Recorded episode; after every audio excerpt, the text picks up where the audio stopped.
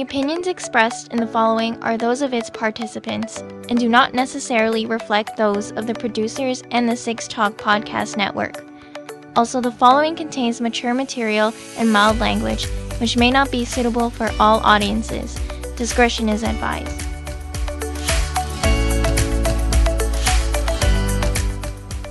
For Father's Day Sunday, June 20th. Yes, June 20th, right?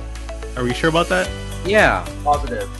Okay. Positive? Okay, it's not like June 19th? Are you sure it's not the 21st? The real question is, what year is it? 2021. This is episode 45 of the Anime Roundtable Canada presented by Anime North.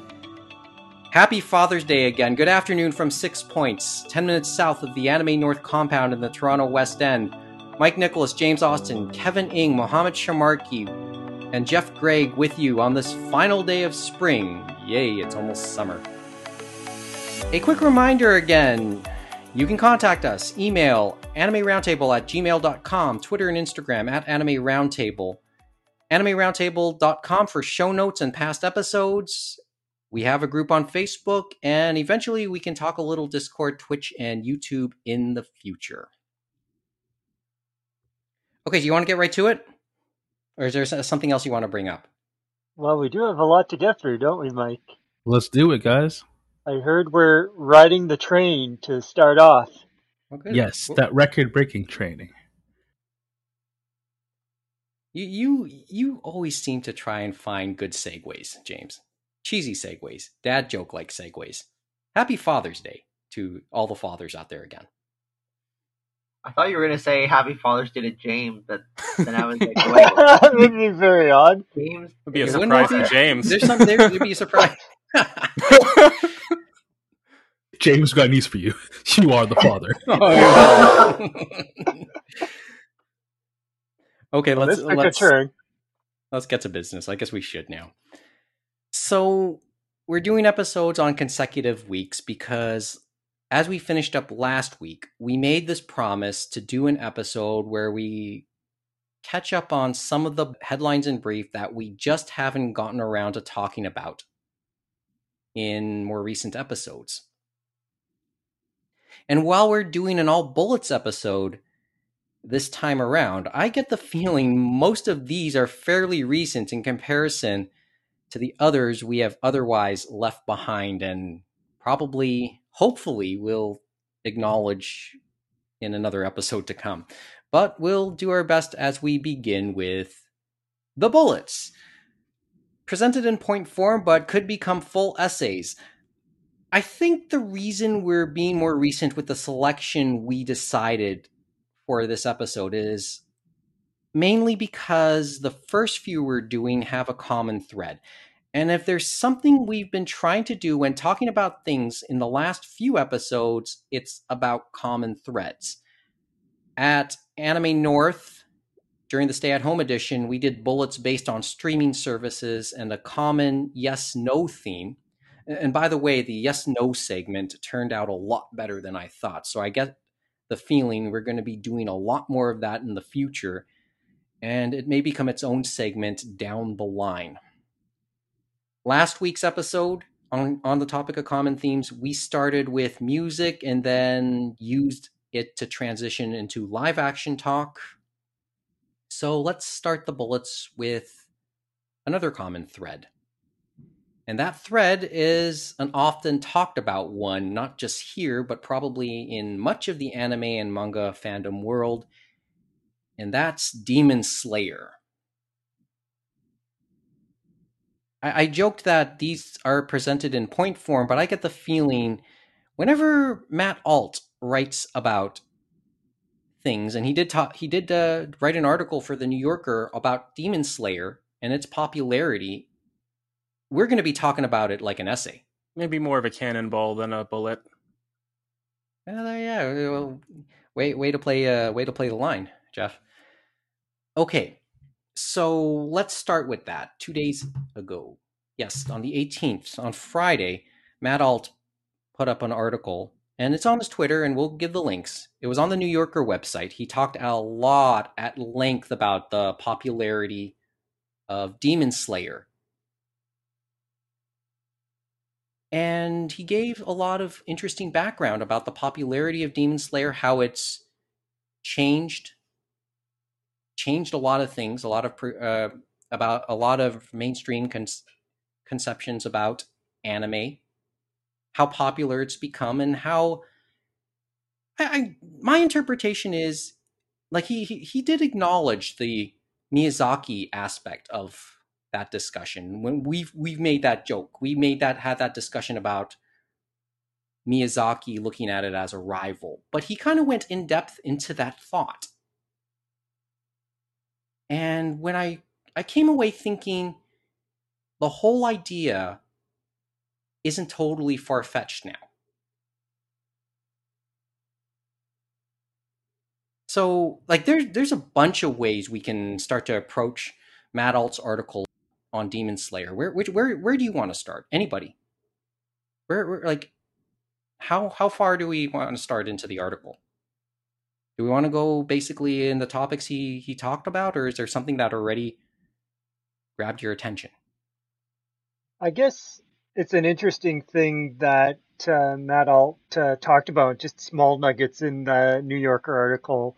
For example, when you said a rivalry or that Miyazaki considers something like Demon Slayer, maybe something newer, a rival, or even maybe other auteurs that they talked to in different articles over the past year, like Tomino and stuff like that, that at least in Miyazaki's case, it's interesting because there's a different contrast between him and then how anime is made now. Like they look over everything. It's done all in Ghibli and he is like pinpoint and they get independent financing. Whereas everything that's in the normal mainstream and normal anime is done through the production committee and stuff like that. And they're the ones at the head. And so it's kind of interesting talking about passing to the next generation. And it's like, well, what does that mean when we know how bad the animation industry is in Japan, stuff like that, and how they want to be on that production committee because they don't get to pull the purse strings or get to make those decisions. And others have talked about that for many months and, of course, previous years. I think going, and this is where the heart of where I'm beginning to think the whole rivalry thing isn't far fetched. Miyazaki could always depend on degrees of commercial success, degrees of critical acclaim. And he's doing it his way, and he just and seemingly he scoffs at at the standard production styles. But I think the success of something like Demon Slayer is a threat to his status quo. The way he's been going about it. This is like an affirmation that the machine style. Would you call the production committee style kind of like a machine, a juggernaut of sorts? It'll get you the money.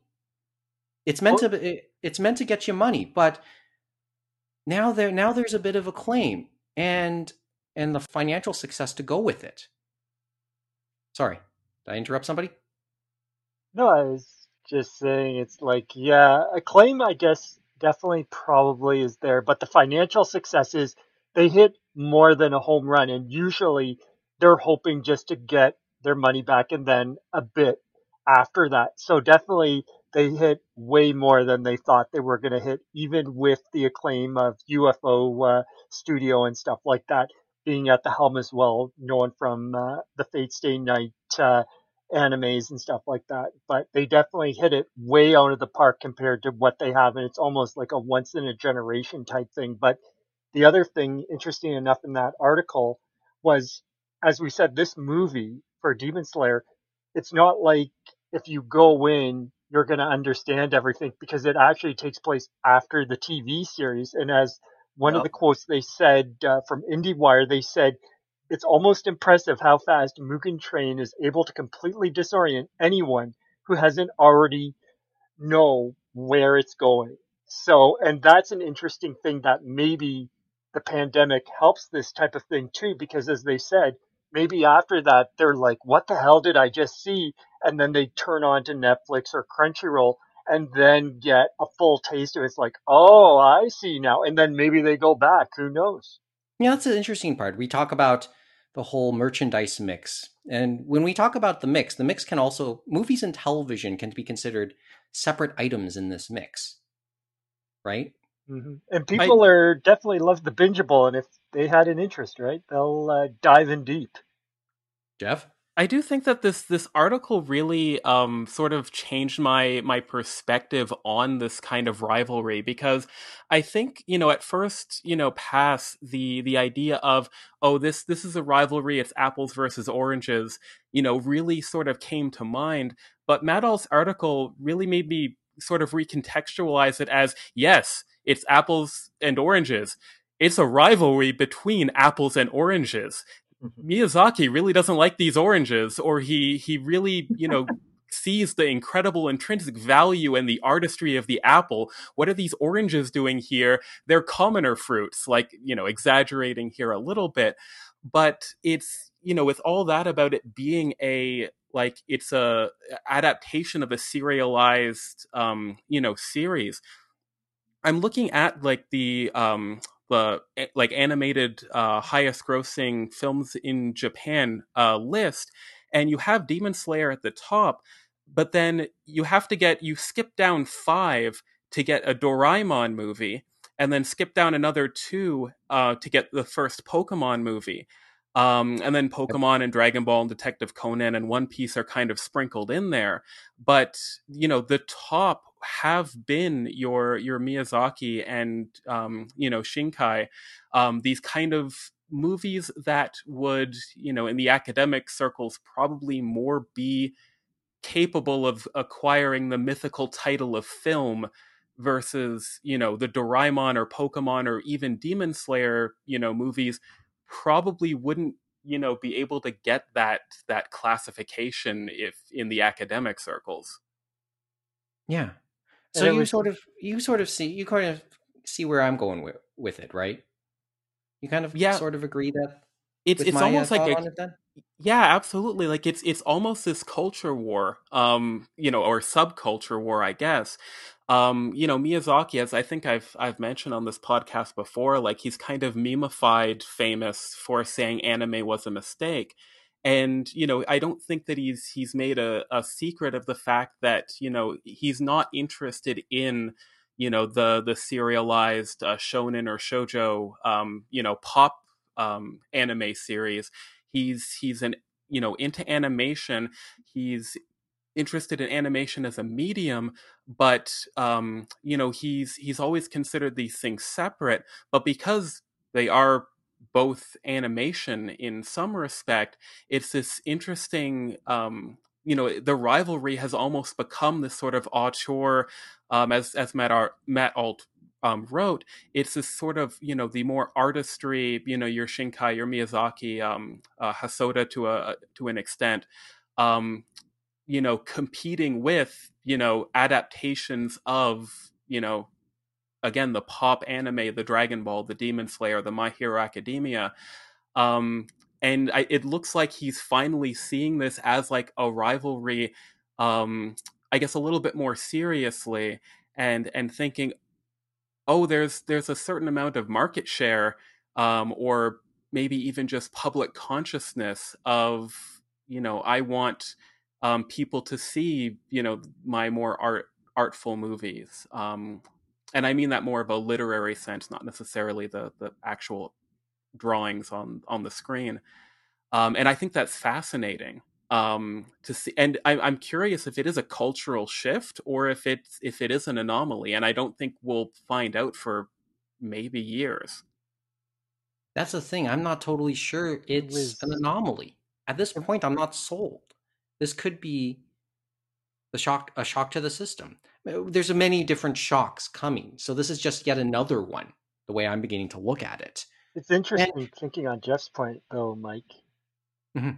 and i was thinking about uh, the one quote they said basically about demon slayer in japan. Basically in three months as matt alt said they did what it took uh, hayao miyazaki spirit away to do in 19 years and counting and so that's a big first, obviously, for them. And it is a first kind of in Japan in my mind because it almost brings us back to the best animation feature in the Oscars, right? How we're like, oh, we hope maybe an anime might be uh, nominated, and even if it is nominated, it's never going to be the Disney machine or the Pixar machine or whatever, because for a long time they just had a, the Open Academy Day, and they're like, okay, what do my kids like? We're going to vote for that and stuff like that.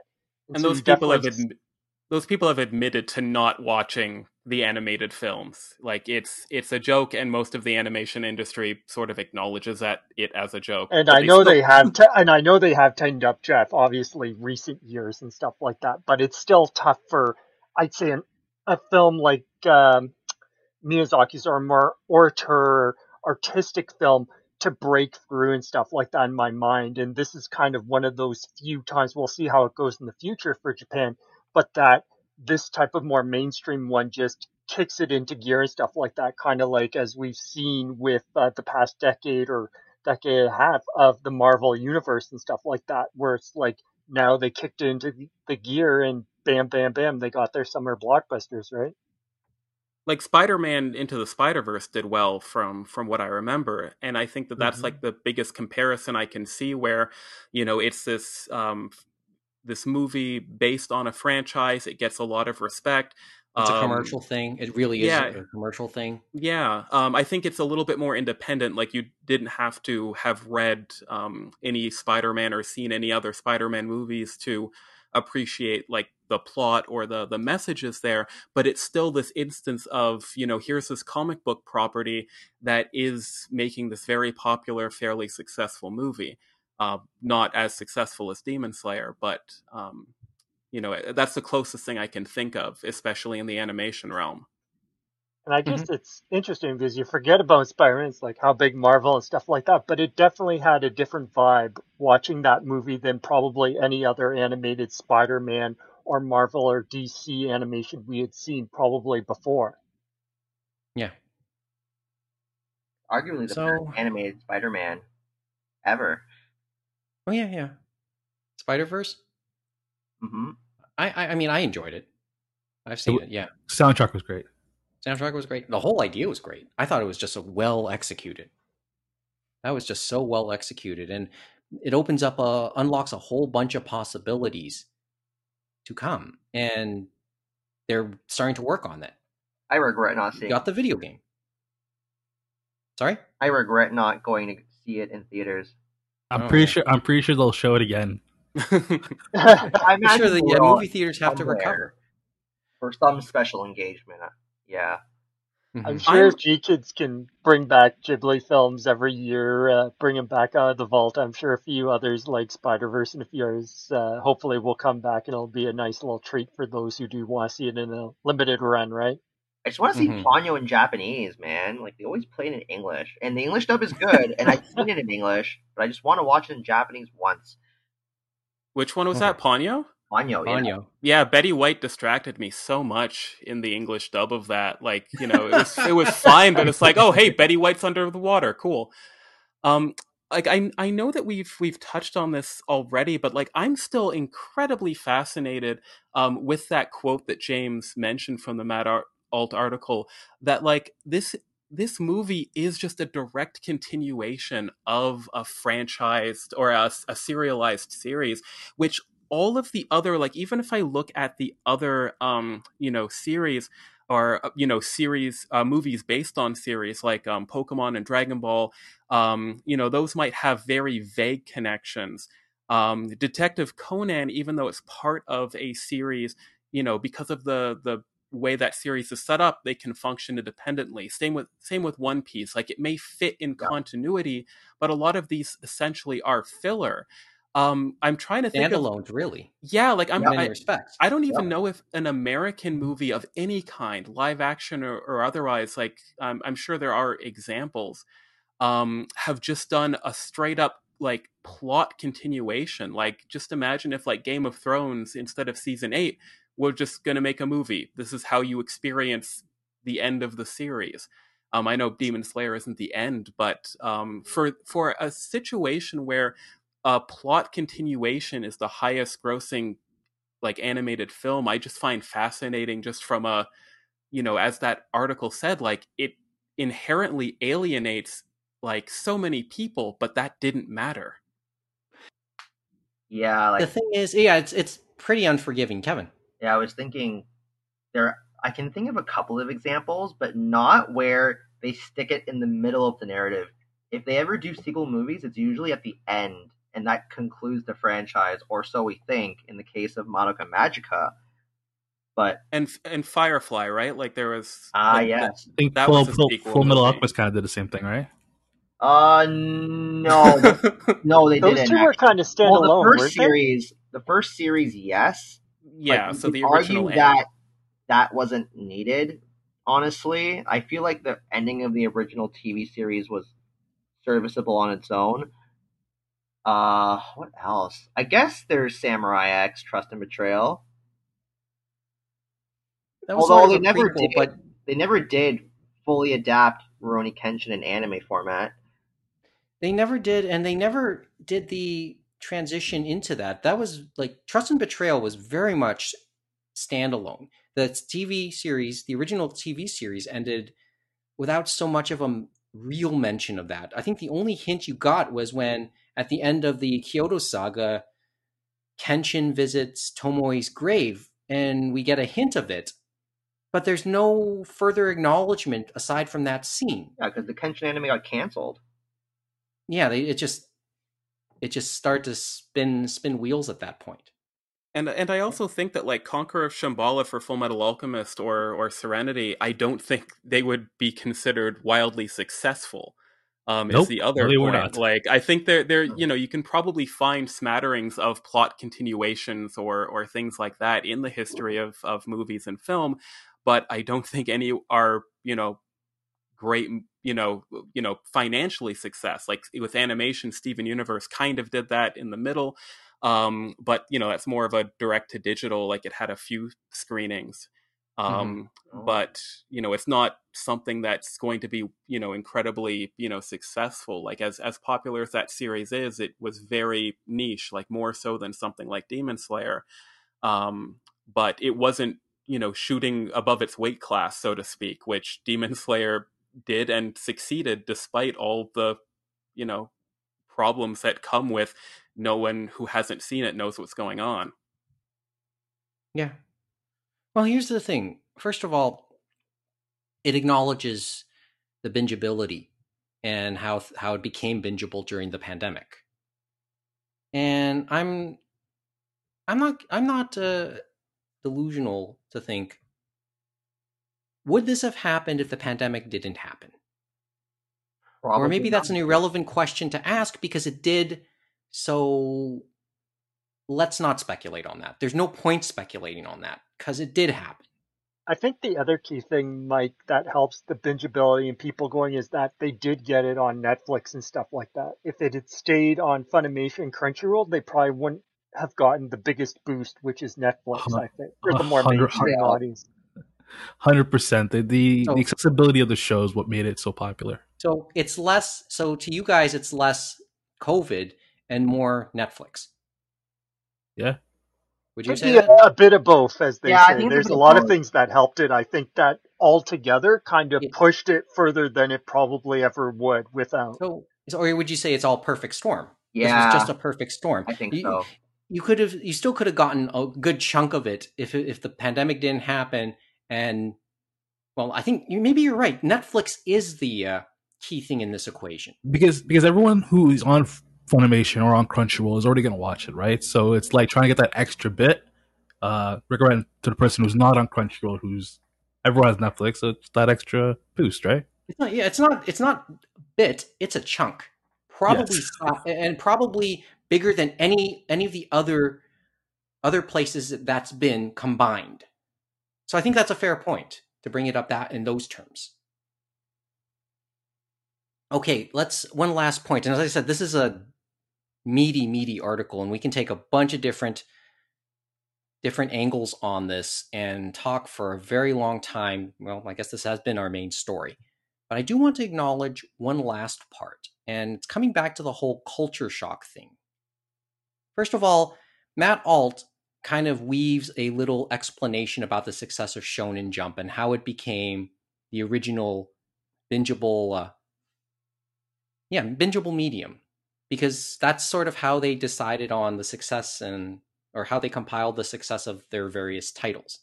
A lot of hit and misses. The ones that do compi- the ones that do become hits get compiled into their into their graphic novels into bingeable form, quote unquote. And then, as I said, on the topic of culture shocks, it's worth noting, and I, I didn't know this coming in. We don't really know much about Demon Slayer's creator, do we? Not it's a pseudonym. Really.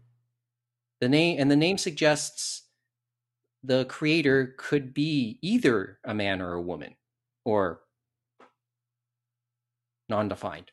Uh, the the article states how there was another news article in Japan that quoted a Jump employee who describes the author as a female in their 30s. So, you know, it's par for the course that we that some of the best Shonen Jump titles are made by women, like uh, Blue Exorcist or D Gray Man, or we mm-hmm. think, but, or in non Shonen Jump, uh, Full Metal Alchemist. But but Kevin, how can these women understand the hearts of boys? I but it, it, it All they have to do is get the jump formula right, and the editors will be happy. No, uh, the magic formula. Jeff is referencing how in multiple articles, uh, because Shonen Jump is generally regarded as a boys' club, so to speak, and multiple people have been quoted saying how, like, yeah, women don't understand the heart of boys.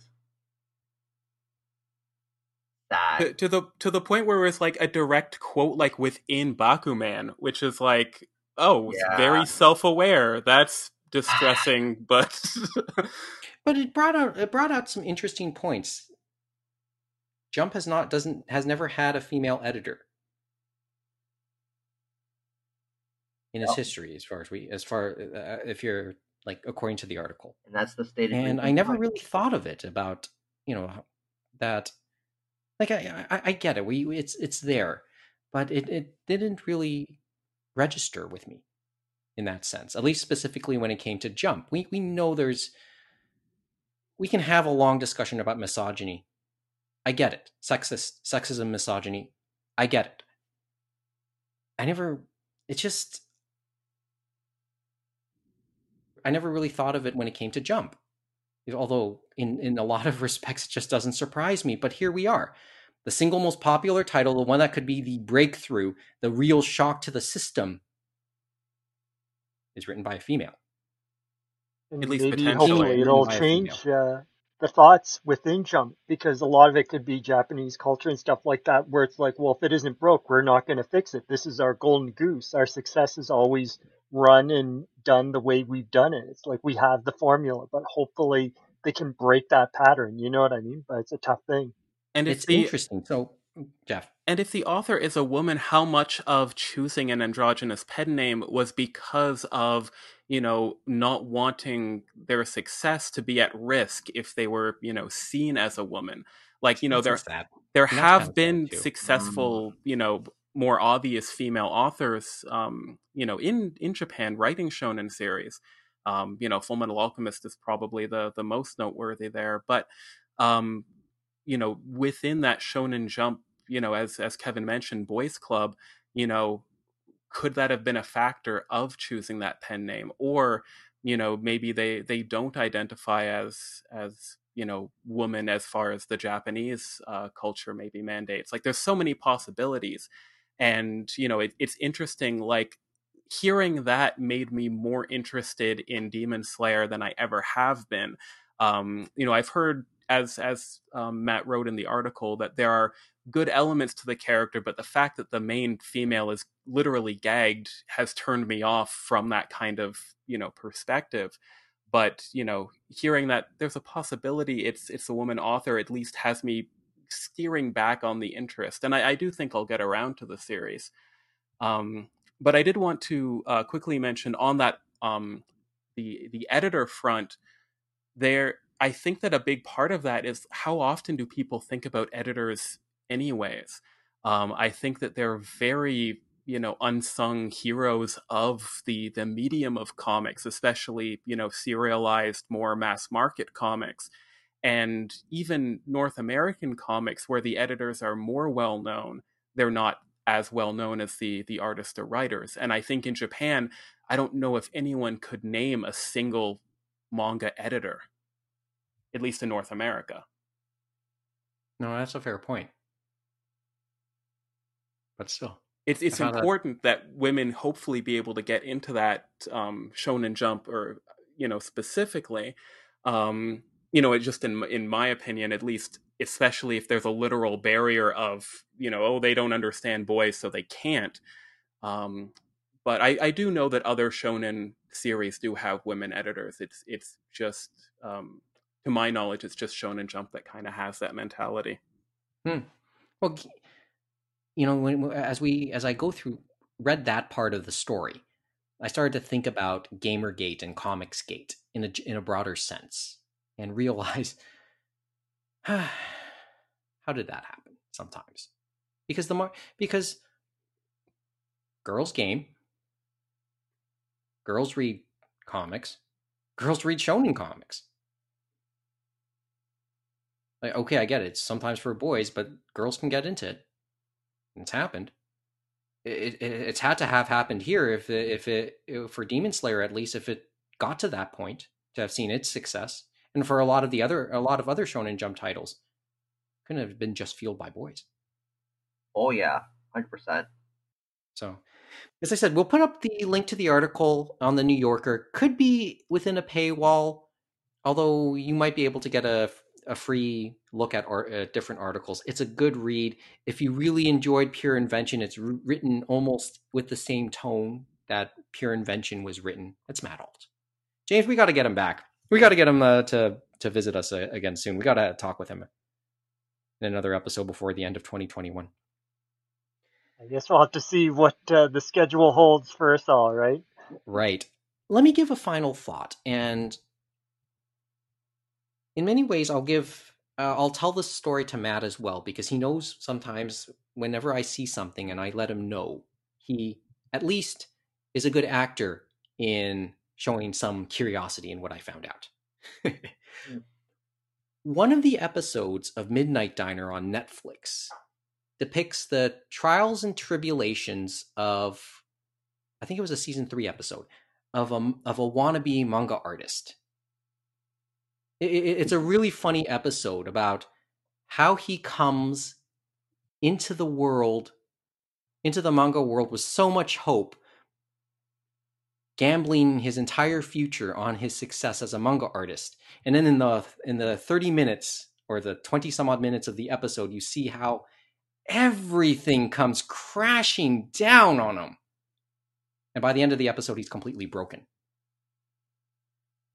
like how his personal life, his professional life, everything, it just completely declines on him as he finds out he sucks. And at the beginning of the episode, you see another wannabe manga artist who was completely broken, leaving the diner supposedly for the last time. The common thread between these two characters Yuen, is an editor. And you find out, and to me, the story ends up being maybe in many respects, or although not totally, the editor kind of failing them too. And by the end of it, by the end of both instances, both, for both of these artists, that editor is actively avoiding the broken artist both times. But it's but the episode becomes cyclical because by the end, the the uh, the guy who is now who came in with so much hope and is now broken is about to leave the diner for the final time, giving up.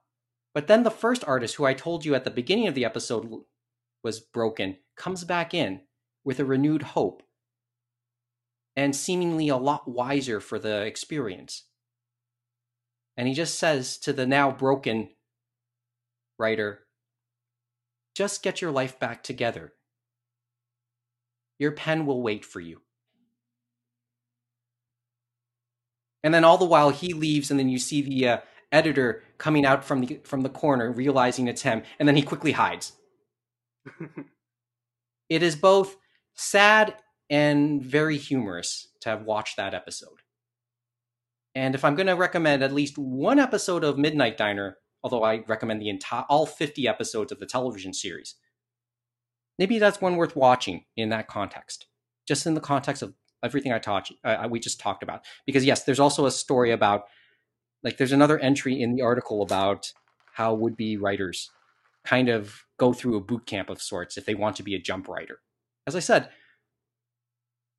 this it, Demon Slayer's proving there's merit to the boot camp, to the juggernaut. And maybe that's the concern Miyazaki now sees. Okay. On that note, let's go through the other bullets we had related to Demon Slayer, and they're it's it they are both related to the movie itself. So on Thursday, Polygon mentioned that the Demon Slayer movie will stream exclusively on Funimation. Way to go, Funimation! There's using your power right there.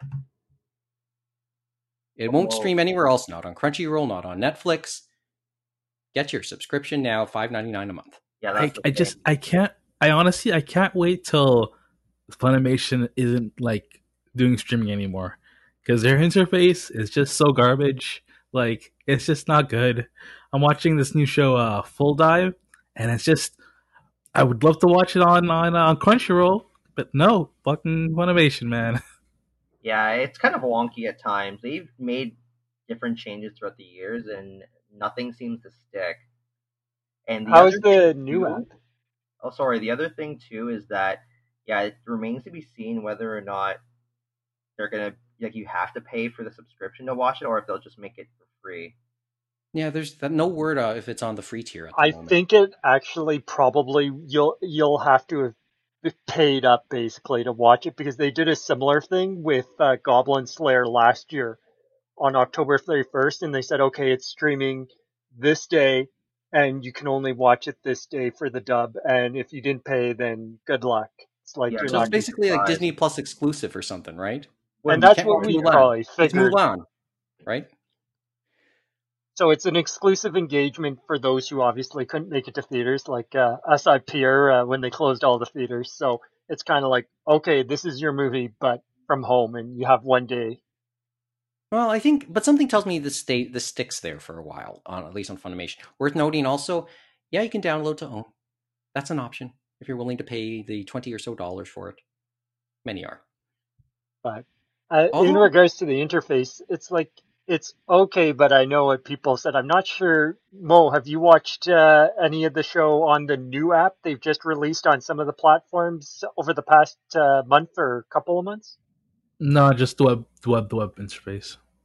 Oh, okay, the web. Okay, I'm not sure if they've improved that one. They improved the apps and stuff like that, but yeah, PC might be a question mark.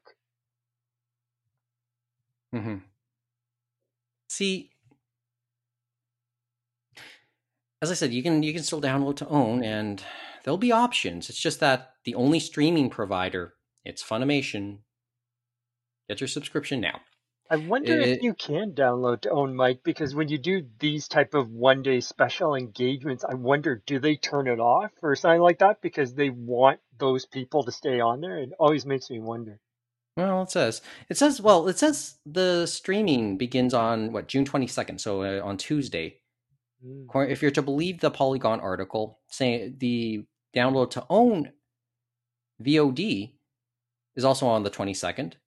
And it just sounds like you will have the option, it, like once it's on Funimation's platform, it'll stay there. I don't think there's a, an exclusive limited engagement at the very least. The likely scenario I could foresee is that might be the only place you could see it, at least on the streaming platform you're willing to pay for a rental, pay pay for a, a limited rental VOD, pay for download to own, that option is there.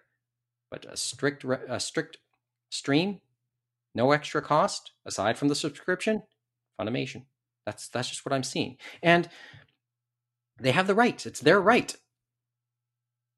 Cause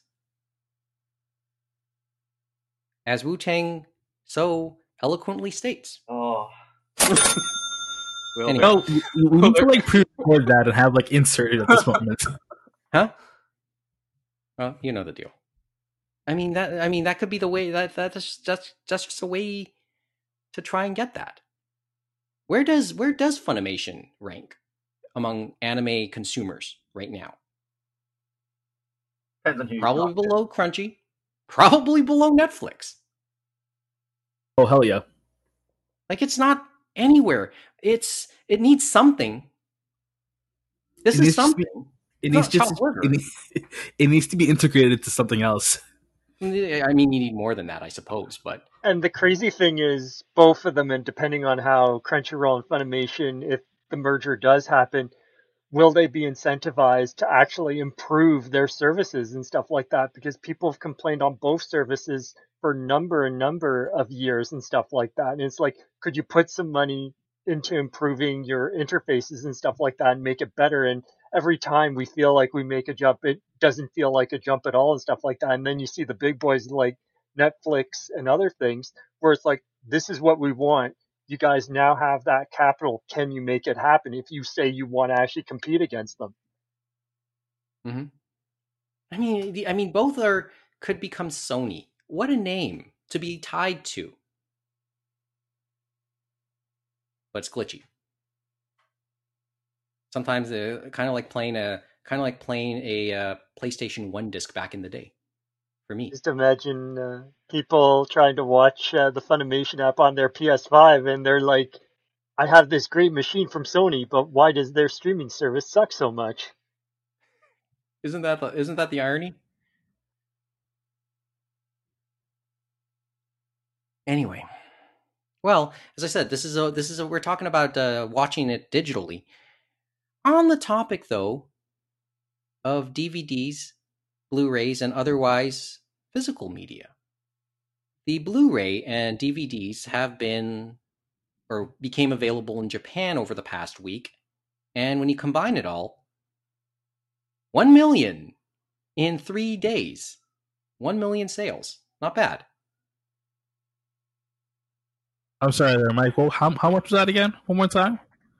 One million. That's right, a whole one million. And some of those were DVDs, which is kind of crazy considering they said over uh, outside Japan that DVD is dead. No one will buy those. But supposedly, on top of 268,000 limited edition Blu rays, 201,000 regular edition Blu rays, they got 115,000 rather. Obviously, these numbers are larger now.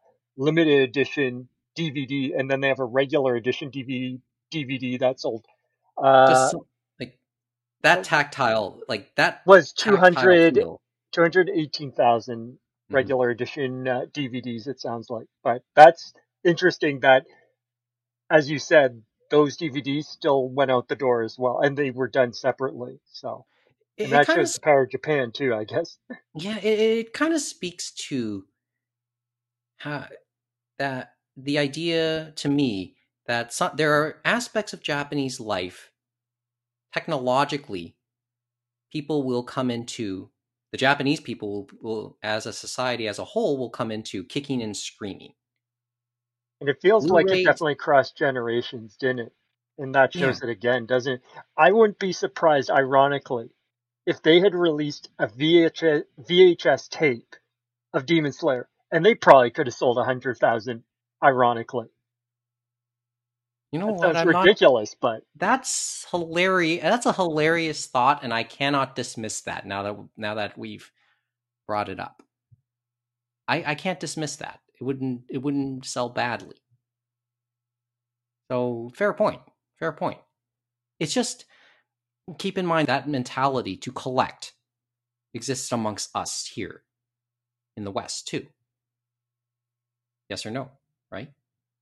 I'd say very much so still. So, first of all, do we have a sense? I haven't taken a good look. Do is there an uh, uh, do we have a sense of a Blu-ray coming of the movie? At some point, but it's probably going to be like they did with the series. So it's going to be Aniplex first, and they're going to do their special limited edition, which is going to be more expensive. And if we're lucky, maybe it'll be the end of the year so maybe November, December, but it could be early next year. And then once they have the window over, just like they did with uh, the TV series, they're probably is going to be a cheaper regular edition released by uh, Funimation a few months uh, down the road once they've gotten uh, their limited edition money through uh, Aniplex. But the hmm. interesting mm. thing of Aniplex properties, Demon Slayer is the only one where they've had cross company uh, releases. No other Aniplex title has had that except Demon Slayer so far, which is yep. intriguing. Yep. And and even and they, they, could price it through the roof, and I think they'll be happy with the sales. I think they got the, the sales on Aniplex, and they probably got the sales on Funimation. So. Mm-hmm. All Wu Tang, astutely points out. Okay. So we're talking we're talking physical items. Here's a kind of intriguing story, and uh, Kevin kind of mentioned it. And this was earlier this month. Shueisha has, and this is still on Demon Slayer. Shueisha has tried to trademark six clothing patterns from Demon Slayer. I guess based on various characters' outfits and they went 50% or they batted 500 so three of them were approved to be trademarked three of them denied and they're all ba- and they they're based on the outfits of various characters yeah. Mioka, Kocho, uh, Shinobu, and Kyojiro. Kyojiro. Their patterns were approved, but of the main characters, Zenitsu, Z- uh, Netsu- Nezuko, Tanjiro, nope. This is odd. This is one of those very odd stories I hear. I mean, I guess with the popularity of cosplay and dollar dollar bill y'all here too, right? I guess there's some, some there's there's money to there could be money to be made if you play if Shueisha plays their cards right. And I guess they're trying to play their cards. Because plenty of people have made money, you know, making t-shirt prints or full on outfits or just using the print for whatever thing. Like that's people have been profiting off of it. So Shueisha is trying to do whatever they can to protect their assets and maybe increase them. Can't blame. I, I guess kind of interesting though when you look at the designs too, right? And I know Kevin Fry looks at a number of designs when he's uh, seen different clothing and stuff like that. But they said for the reason for rejection for the pre was that basically relative simplicity and uh, ubiquity of the designs was the reason for those ones being rejected compared to the others. And in the mind's eye, it's like, really? And I'm still not sure when I look at all six. You know, Kyojiro's should have been rejected too. I think his is very simple. Uh, and then yeah, Tanjiro and Zenitsu's are very basic as well, as is Nezuko's. Shinobu and Gyu's, you can argue that are unique enough and warrant that trademark. The only one that the only one that I would completely reject is the one that's just the checkerboard green and black. Yeah. Um like just from from like, you know, an art and design standpoint, like there's there's no way I think that you could blanket that as as being protected. The others, I think, have varying degrees of you could argue for or against them, but I, I can't see why they thought it would work to copyright uh, green and black squares. I guess I'd have to see what history would have said about kimono and and happy co- uh, happi coats. Did I get that right? Am I pronouncing that right? I think so. Well, it did work for Christian Louboutin. Mm-hmm having I the red soles on the bottom of the, the shoes and heels. Well, but like a lot of these things really depend on context, right? Like, you know, Home Depot famously, you know, they own that type of orange, but like mostly, you know, no other hardware or related field can use that. It's not like if you happen mm. to paint a painting in that mostly that color, they're going to sue you if the painting is of an actual orange or of a fish or, of, you know, something like that. Um, but you know it's difficult um, when it. I, I think it gets more challenging when you get, you're getting into things like fabric patterns. Hmm. Okay. If people are finding this kind of a dickish thing for Shueisha doing, wanting to do, Can I play a yes or no? And it is ultimately apples and oranges, but I just want to see what level it is when I make this comparison. You want to play yes no for a second? Yeah, go ahead. Okay. Yes or no? This is about as dickish as Kim Kardashian trying to trademark the term kimono for her slimwear. Because that was a controversy within the last year because she actually tried like she actually came out with a line of slimwear calling it kimono wear. Less dickish. I think it's one of those uh, well-timed marketing ploys where they know the outrage is going to happen, and then they just pull it back, and then release their stupid alternative name. You know, double the press. So you think you think that was just that was just for publi- a publicity stunt? I mean, it can't be that dumb, right? Well, That's given the family, right? Uh, I'd say yeah, that she, I mean, I mean, we can make the argument uh, Kim Kardashian plays one on television, but if she somehow ma- managed to amass the, the that type of empire, she ain't an idiot. Damn straight. So she's she's done something. Her or her mother or the people around her. She's at least smart enough to know how to handle this. I don't think that that move was completely without merit. I do think it was tone deaf, but like if you had a specific, you know, a very specific design and style and you wanted to call that kimono and then said no one else can make a similar type of clothing to this, especially if it wasn't overtly um, you know, based on an actual kimono and call it kimono, I think that you know there's at least a leg to stand on, maybe not two, but you know, one rickety wooden leg. I think that you know that's that's safe to say. Mm-hmm. Um, but I, I, think yeah, I think this is still less less of a dickish move. Okay. Sounds like we're all in agreement, Mike. Just yeah, less yeah. uh, dickish move and stuff like that. I just wanted to be, yeah, I know, and you know, no dick immunity here.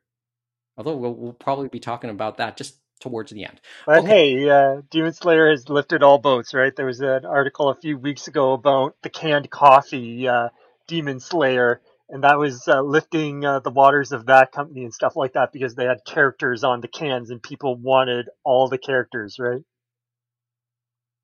Now you're making me think BTS and McDonald's. okay, I think we're done our Demon Slayer talk this week. How do we do there? Pretty good, pretty good. We managed yeah. to get off the train, right? Yeah, we did. And now we're in. Well, we do. We did mention this is all an all bullets episode. They were. Well, that was a cannonball there. Let's let's go with the rest of the bullets that we planned for the evening. Digital manga service Azuki launches June 28th. This was mentioned on Anime News Network. You gave also a blog post in relation to this one, James. So walk me through this one. So this one was announced uh, this week, and it's a digital manga service, a new one that's going to uh, launch on June 28th. It's going to be on iOS and Android mobile. And then the other thing that I haven't seen, I feel, from Mangamo and others is that it, they'll have a PC uh, based version as well. And it's going to be the subscription model that you can go in, all you can eat. They've made a deal with Kodansha and if you look at the Anime News Network article, they got a very big chunk of the Kodansha catalog. Plus, they're going to be doing uh, simulpubs, of current uh, Kodansha properties and stuff like that. And then I'm guessing they're going to have some other uh, publishers involved as well. But it looks like, uh, given just the Kodansha content, it's going to be a big amount uh, out, hopefully on the 28th. And the other interesting thing if you look at their site based on who's involved, it's some former uh, Crunchyroll uh, contributors and people that work there. And I think one of them we had mentioned was Evan Minto because he's uh, done freelancing for Crunchyroll and Otaku USA and done many panels uh, at many different conventions. Yeah. yeah. like he's everywhere. But I mean, I, I do know the name. I'm just not familiar with everything, but I'm aware of that name. But I feel like some of them, even on the Crunchyroll side, that may have worked there. I, if they had worked on the uh, manga side of Crunchyroll, Crunchyroll had the ability to make something like this happen, but it feels like they just gave up. they put up a few Kodansha mangas and a few other mangas from other publishers, like uh, Futabasha, I believe it was, but they never continued any further. They still have new manga that happens to come up every week, but not that much. And it's kind of puzzling, to say the least. Sort of like, remember when I gave that thought about Sony having all the components to make, to become the leader in the smartphone revolution, but not putting it all together? sort of like that. Mm-hmm. And then the other key this is a factor, smaller degree, I get. I, this is a smaller scale. I get that, but that's what I link. That's what I liken it to. Missed other, opportunities. Mm-hmm. Sorry, James. I guess uh, that's true too, and stuff like that. That they took what they did, they were going further on that. But the other thing it looks like they got from all the partners that they went with is that this will be uh, English only, obviously at the moment, but it's for everywhere around the world except Japan. And I feel uh, like a lot of other publishers, I'm not sure about Mangamo and a few of the other digital publishers, but I feel like there are more region restrictions for them. It isn't like only Japan is restricted. I feel they have more restrictions on where they can show their English versions. So this is kind of a better, a larger blanket larger blanket and you also can do PC which can be good for some people on different tablets and stuff like that because not every I know people uh, smartphones are ubiquitous but I like to do it either on a tablet or on a PC and stuff like that. Okay, educate me for a couple seconds here. Let's go through the services as they are now.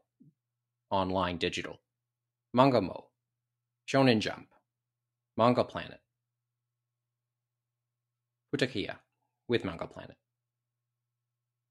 Manga Plus. Azuki coming up. Is there any other names I should be aware of? Manga Plus. Because because I, I don't I have trouble keeping up sometimes. Kevin mentioned Manga Plus, which I believe is associated with uh, Shonen Jump, and those ones I least know on Shonen Jump but, and stuff like that that they do have a free component and stuff like that, and all the other ones, and even uh, Azuki do not have. Well, actually, Azuki does have a free component now that I look at it is it says that uh, they will allow subscribers to read manga without ads, and that's 4.99 US per month. But they said uh, they can access select chapters with advertisements, whereas um, Shonen Jump and Manga Plus, I believe, Kevin, as you said, there aren't ads, but you can access it for free for only a limited time when the chapter is released. Um, so Manga Plus is Shueisha's initiative, and uh, I don't really. The ads are very unobtrusive, if at all. I don't think there are any ads actually. I don't know. I don't remember, but uh, yes, that's the thing. They do give you either the. They always give you the first three chapters for free, and then they'll give you the last three or last six chapters for free, depending on the title. Okay. And then there also are some uh, Manga Plus exclusives on there that uh, they're probably from some of the other magazines in Shueisha's catalog that Viz probably chose not to license. Like there are some Shonen Jump titles that didn't get licensed, like Hinomaru Sumo or Teenage Renaissance David, for example. Uh, there's also INKR Comics, which I don't like to bring up because those are that's the former Manga Rock people in terms of okay. services. Uh, my question with Azuki is: Will I have a free option? Will I be able to read the latest chapter for free? And I think that's what they'll have with the ad support and stuff like that. And the other thing is, oh, as we said, how many, uh, how long will that uh, last for ad support? And it may be similar to what we've seen in the past. But the other thing, as we know uh, with Kodansha and maybe even with some other things, is some of the series they mentioned have only been digital only, and we might never see a physical release of some of the titles. Okay, okay. Good to know that there is. Uh, they'll probably do like latest chapter for free or something, and they'll probably give you at least like the first couple chapters for free. Because I know, because it really depends with Kodansha. Because Kodansha's never been one to really let their content be free for like for a long stretch of time. you you usually have to pay for some sort of service, like with like Mangamo or with Comixology, and that's another thing I want to bring up. The Comixology exclusive titles are not included. So there is no Beck, there is no Tramps Like Us, there is no Drops of God, there is no Initial D, uh, there's also no Mars, which got very popular in the last few months because of TikTok. It'll be interesting to see if it's kind of like Epic, where they paid for that exclusivity and then the window runs out and then you see it on other services. And even if some of these other services might try to line up similar deals, right? Is this a could this be a deal breaker for some people? Not many, I would imagine. Okay. Although it, I would have loved to have paid for this to read Drops of God rather than Amazon. Yeah, I, I know where you're going with that one. Well, it has my attention. Any service, like if I can remember them, I, I do want to personally get uh, more into those myself, but only so much I can watch and read at the same time. I do, and I annoy people when I try and do both at the same mm-hmm. time.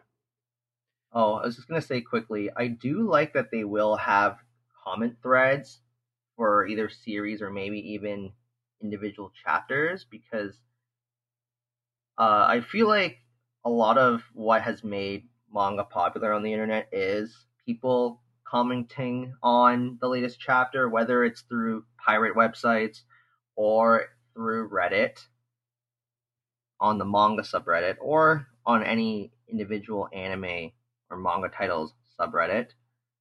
Mm-hmm. It's a good way to get people to stay on their platform and to keep engagement. them engaged, right? Yeah, yeah, engagement is still worth something, even if not at the outset. Just keeping them on the premises could help you. Will could help you very much somewhere else down the road. And it sounds like the founders, this was something they wanted to make happen and stuff like that. And they wanted a platform that they envisioned they would want to uh, read on and stuff like that, and other fans would enjoy. And probably what they envisioned, maybe what Crunchyroll's uh, service could have been and stuff like that if they had constantly engaged it more and improved it. You know what I mean? Gave a it still shit. feels like it was forever in beta. Yeah, they didn't give a shit. That's why. There wasn't anyone who hmm. cared enough, I would imagine. Yeah. I don't know what else to add to this uh, right now. It's just there's some curiosity, I admit, and there's some titles in various under various publishers now that I've watched the anime.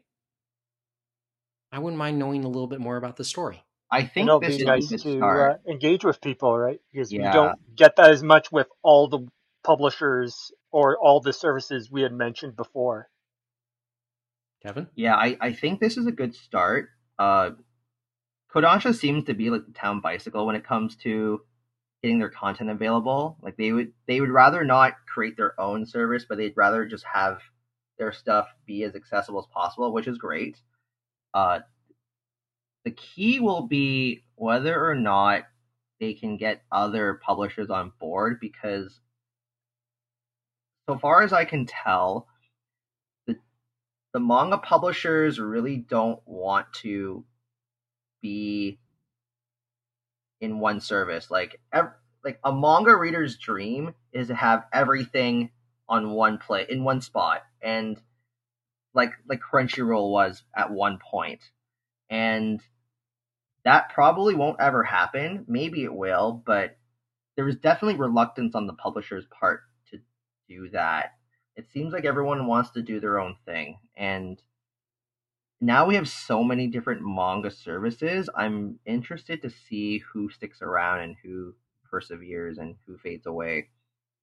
But I definitely think that's true. Like Jump, Shueisha, and Shogakukan, like all of them, I think they want to stick with Manga Plus and the Jump app as well. I don't think they want to get it on other platforms. They want to control more control, I feel. And they have that more worldwide reach too with those apps too, I believe. And they do uh, other languages as well. So it's a full on, global experience, I guess. Yeah, and it's on brand name too. They they they have their developed brand and it can work out that way. No Shaman King either, from the looks of it. Well, that's a deal breaker for Jeff. Pretty much. I'm I'm buying their their print release, so uh, uh, I should be fine there. But although like a lot of the spin-offs are are digital um, only still, so that's it. It definitely would have had me interested. I think the only Hiroyuki Takei um, series that they mentioned was the um, Samurai Cat one, which is fine, but oh, you know, that one, Nekogahara. Yeah, it's it's not Shaman King. It's not even Ultimo. So I, I gave the uh, gave the news a little bit of a pass. okay. Well, we should pa- we should uh, continue and uh, finish passing by this uh, piece of news. Although, okay, this apparently made some headway and some talk this week. We'll uh, let me read the first uh, line of the Anime News Network article, and then see how we transition from there. Batman made headlines on Monday when, Har- when Harley Quinn showrunner Justin Halpern revealed that in the adult animated comedy show's third season, a reference to Batman performing Cunnilingus on Catwoman was vetoed by DC Comics. And one thing leads to another, and ultimately, the talk, or some part of the talk, ended up being what about other comic book characters, and then in turn, animation characters and anime characters and then the talk eventually turned to various Gundam characters, namely Char. And for a response, we ended up digging out, or uh, it was, I think it was Surat, ended up digging out an old early 90s interview with Yoshiyuki Tomino. And it was from and, uh, Mobile Suit Gundam Char's Counterattack fan book of all things. Okay, you, ca- you guys carry this because my mind is still boggled by this. Okay and and really I didn't all get a chance to read everything because I was still digesting the Matt Alt article. Okay. Help me out here. So, because this is hilarious. On June fifteenth, there was some discussion on Twitter. There was a user named Some Clever Pun on Twitter who posed the question: Does Char Aznable eat pussy? Has Tomino said anything on this? Some people said my instinct says no, but then Daryl Surat mentioned that there is absolutely an interview with Yoshiyuki Tomino where he talks about how the son of Zeon Daikun definitely eats pussy. They are they were asking him about Char's counterattack in the scene with him and Nanai sharing drinks. I don't have a link now, but you should be able to find it. That is a direct quote. Response: LMAO, hell yeah. I will 100% take your word for it. And then Daryl later wrote, it's 12:45 a.m. and of course there is no way I will be able to go to bed if I do not find the quote from Yoshiyuki Tomino about how it is a central tenet of Char Aznable to eat pussy. This is from the Char's Counterattack fan book in which Tomino is being interviewed by Hideaki Anno, and he provided screenshots, and it received uh, almost 200 retweets, including one from you. Yes, including one from. Like I could have, like as you tell this story, I could just imagine Daryl reading the script and hearing his voice as he said all that. And it was an interesting. It just seems so. It just seems so surat to do something like that, and I mean that in a fun way, in a hilarious way. Yes. Like, it's just, it's just here, and and, and do not dismiss this because Daryl is also a freelance writer for Otaku USA. The guy knows what he's talking about. He researches. He does his work. This guy knows what he's doing. You can't dismiss it. It's tough to really dismiss.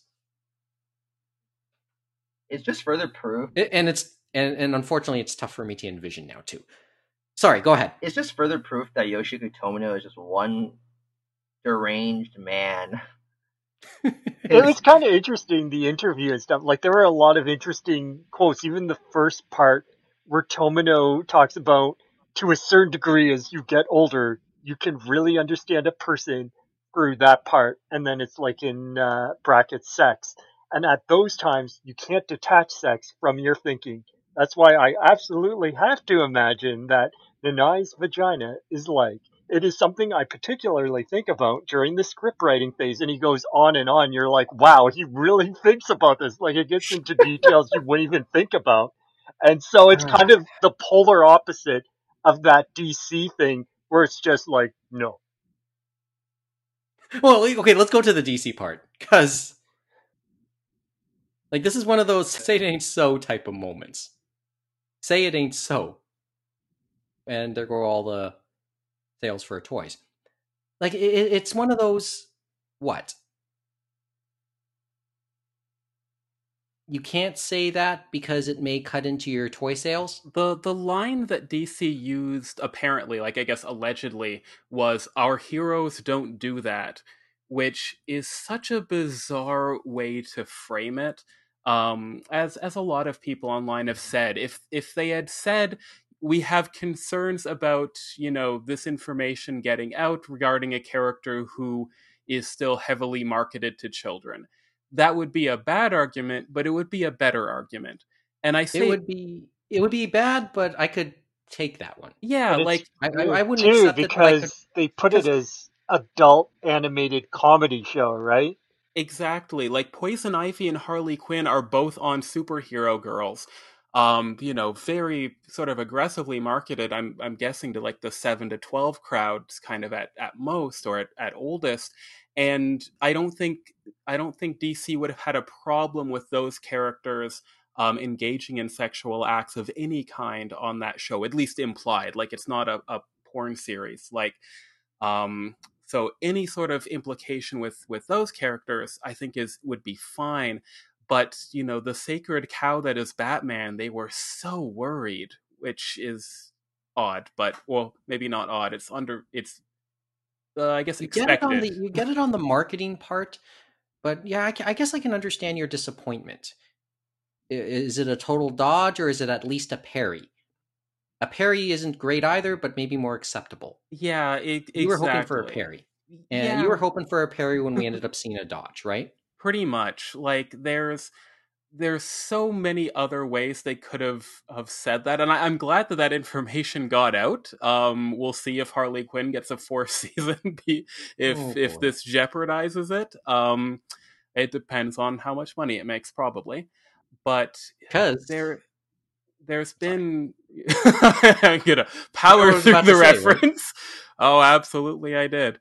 Um, you know, there famously, I think it was at the new beginning of the New Fifty Two, which was one of DC's uh, comic reboots.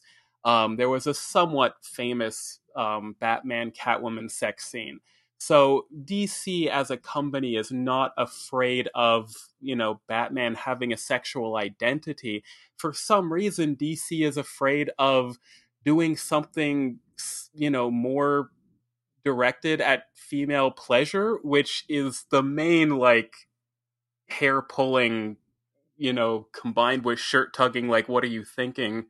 Um, you know, saying this, but they, I don't think they intended their their words to get out there. Hmm.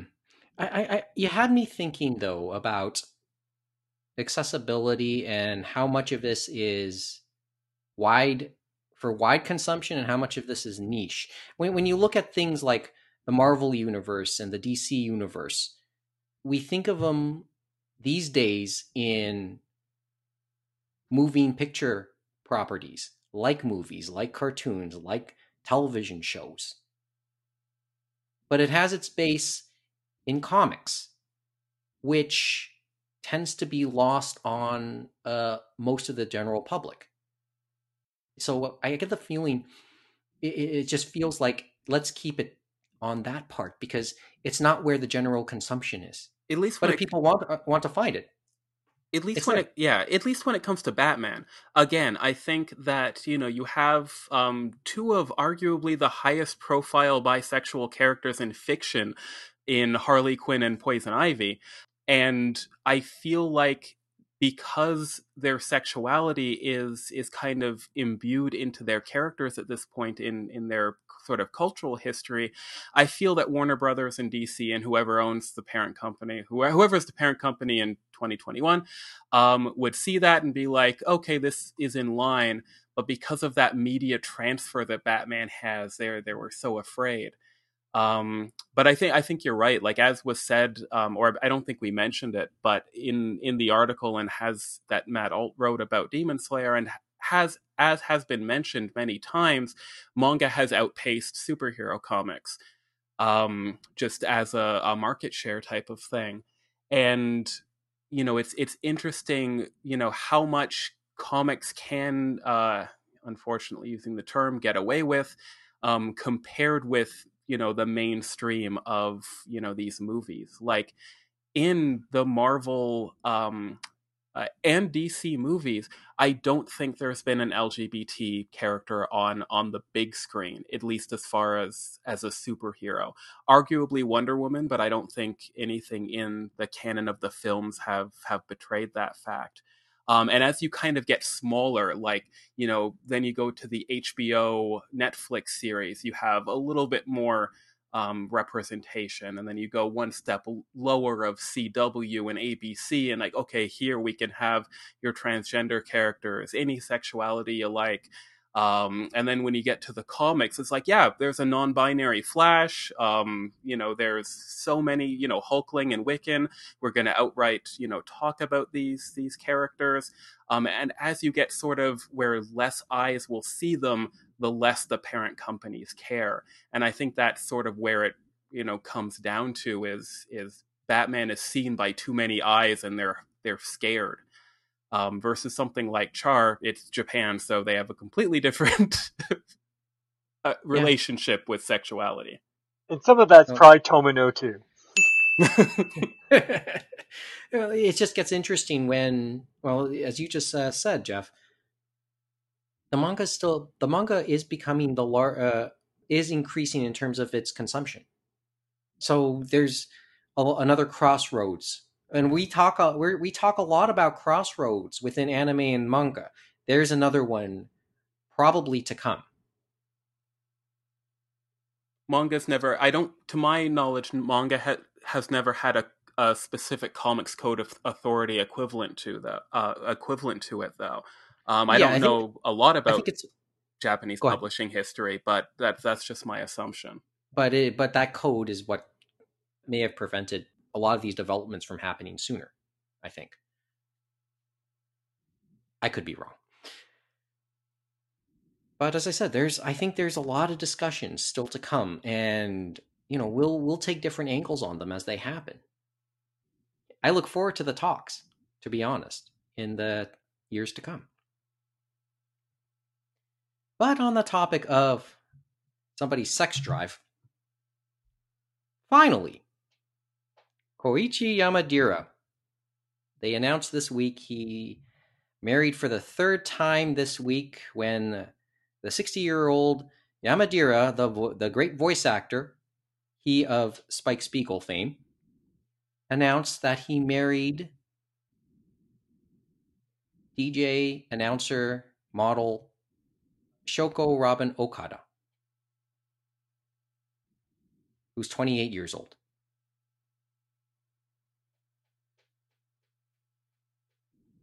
Does anyone want to say anything here? G- congratulations, for starters. Or do I, or do you want me to go down like as I mentioned? This is his third marriage. He was born when he was thirty-two years old. If I'm doing my mental math correctly. Yeah, if you if you got the math right, he 31, 32. That's about my age, which makes this extra disturbing for me now. like, I mean, free country. I get it. They're adults. Can we? Can we? But the thing is, it, it's just a funny. Like there, I find a bit of humor in this. I mean, good on him. Good on them. Hope hope it works out because his last two marriages certainly didn't. His first marriage was to a voice actress, Mika Kanai. She's now fifty-seven. His second marriage, which fizzled out a couple years ago, Rie Tanaka. She's best known to like we can go through her roles. I I remember Chi from Chobits. She's now 42. Every time he seems to be trading in for a younger. It's just boggles me sometimes. I think that like, you know, as as people have mentioned here, like they're they're both adults and it's not even a situation of, you know, an 18-year-old or whatever the equivalent of is You're in right. Japan. So it's not and... like it, there's any indication of grooming or like waiting for it to be, you know, legal. I think it so it is that's it what makes it less like yeah, there's no real creepiness to it. It's just I find more humor in it than anything else. Sorry. Yeah, no, I, I think that as as you've kind of mentioned, I think it's the you know as I, am sure you've said and others have said the uh, the sort of joke of uh, trading in for the the newer model. Um, I think is kind of the extent of of the uh, the weirdness there. Like it's the, the, yeah, the double take, double triple take. Because I mean, as they say, said, I... they worked together, right, on the radio mm. show uh, Bayline. I think it was it was after Yamadera left that that they decided to, I guess, get together and or at least uh, leave each other alone, as they said, and, or at least uh, publicize all that, right? Mm-hmm. I mean, there's like, like there's punchlines here. You know, he uh, in relation to the fact he played Spike, Last Gunslinger, See You Space Cowboy, Bang. I don't know. We can goes on and on. What are we done yet? and don't forget, as they said too, I guess you could think of it because he did play uh, Kaji in uh, Neon Genesis Evangelion. Oh so yes, well, his current, uh, role that would be uh, big, though I don't think it would tie well, would be supposedly he now is doing uh, Inspector Zenigata in Lupin the Third. He took over after uh, Goro uh, Naya unfortunately passed away. So, congratulations. That's all I could say. It, it, but it, it just uh, it certainly popped out when uh, these appeared on my uh, feed. I guess and... more the thing is, hopefully, third time is the charm, right? But oh, with these other things, you never know, right? Because I think this isn't as much a punchline to me as it is the fact that he's had two failed marriages. Yeah, it happens. It happens, yes, but that's this part isn't the as much the part that I joke around about. Like it's a it's a it's the it's his two failed marriages, and it, it's also a reminder I really should get Rie Tanaka's recent photo book, which is from last year. we'll put a we'll put a link to at least uh, the cover. but uh, that's about it. How do we do? How do we do with this? How do we do with the uh, quasi bullets episode? About an hour and a half. Yeah, about yeah, an hour and a half. Ninety minutes of solid conversations. Yeah, we had uh, Demon Slayer Palooza, which I guess is now a main topic, and then uh, few bullets, three bullets. we should we should have like a regular segment, Demon Watch. Yeah, Demon Slayer party. You know, I have to say, uh, I didn't need an article to tell me that Char Aznable ate pussy. Like he does look like a Chad. I, I was going to say you didn't need Tomino to tell you either, right? Nope.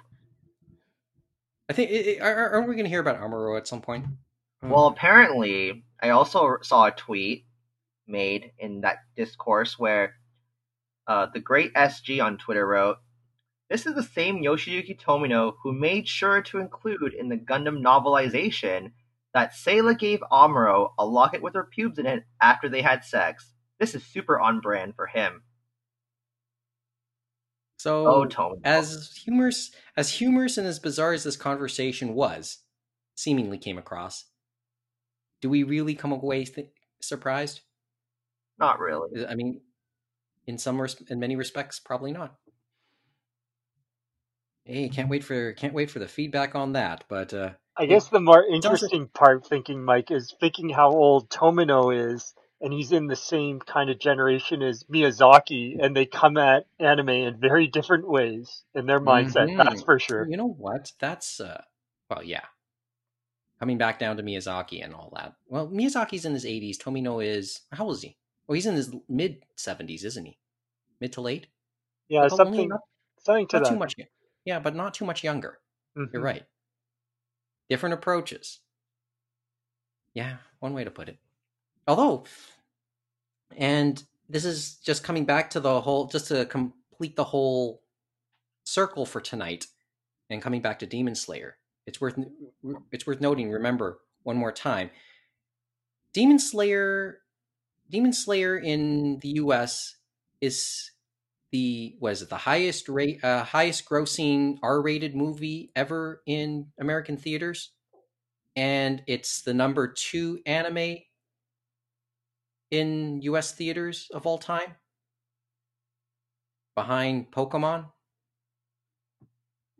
Eat your heart out, Miyazaki, and Pokemon movie, you're next. Seemingly, anyway.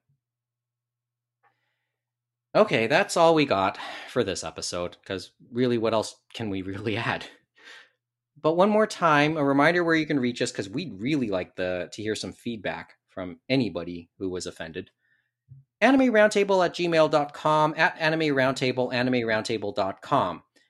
And we also have a Spotify playlist too, so check that out as well as the podcast itself there. Also, don't forget, if possible, to leave us a review if you can wherever you get your podcast, because reviews might help us in the algorithm and help us find new listeners. Five stars, please. or four word of mouth also helps too. So if you if you like this, you and you know somebody who you think could find this interesting, let them know. We typically do episodes once every other week, although we may do something in our off weeks too, like we've done today. That said, subscribe to us wherever you're hearing this so you can be notified whenever something new drops in the feed. Until next time, thanks for listening. Good day from Toronto and join us again for another edition of the Anime Roundtable.